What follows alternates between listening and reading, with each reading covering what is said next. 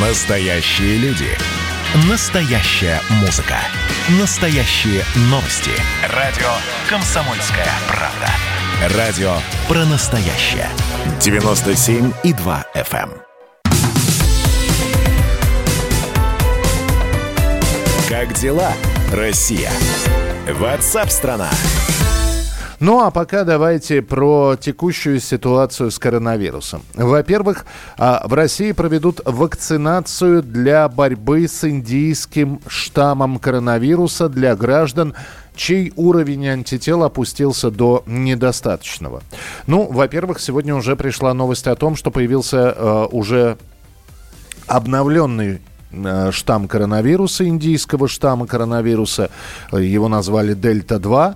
А, Также делать прививку будут даже беременным. По данным исследований Института имени Гамалея, вакцина является наиболее эффективным инструментом защиты, и благодаря ей риск среднетяжелого и тяжелого течения заболеваний может снизиться в 14 раз, и беременные, возможно, получат возможность э, сделать прививку от коронавируса уже на следующий недели.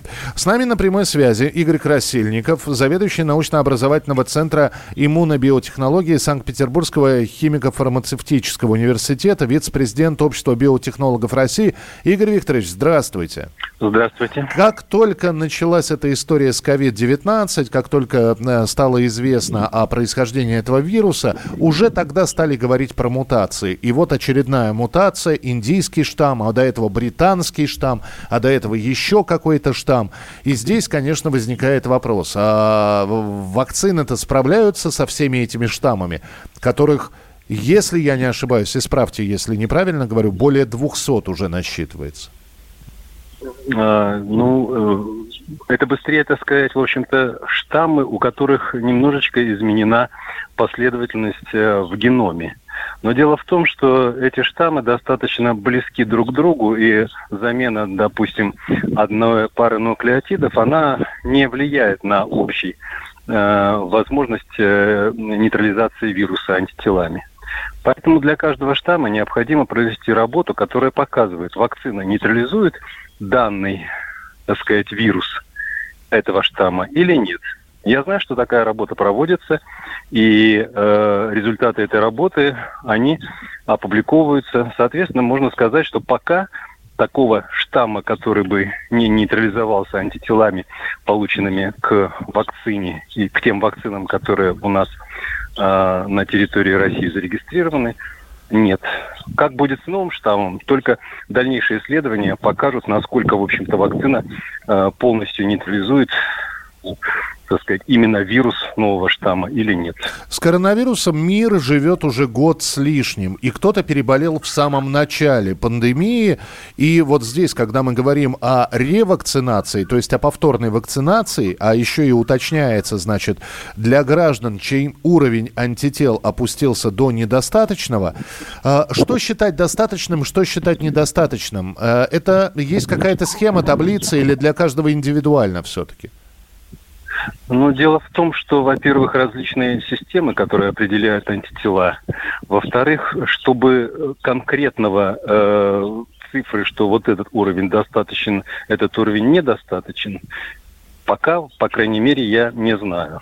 Поэтому, вероятнее всего, нужно смотреть именно э, во сколько раз, грубо говоря, если человек переболел, у него упал титр антител к вирусу, и э, все равно остается пока под вопросом, что значит достаточно и недостаточно, я пока тоже не могу сказать. То есть это на усмотрение того самого врача, к которому приходишь да. со справкой, что вот такое количество антител, и уже врач да. решает,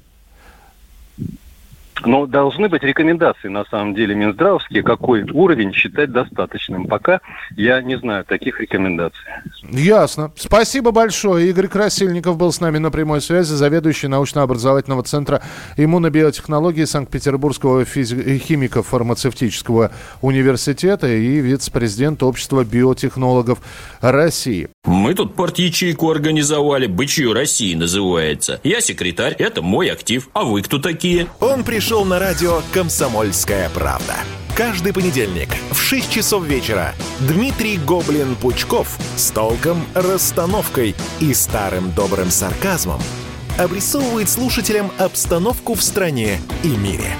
Руководитель этого шапито, массовик-затейник Зеленский, он никто. Это даже не петрушка, насаженный на руку.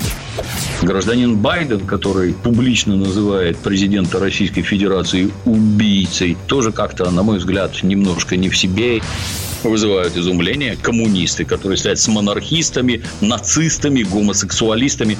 Вас-то что туда принесло?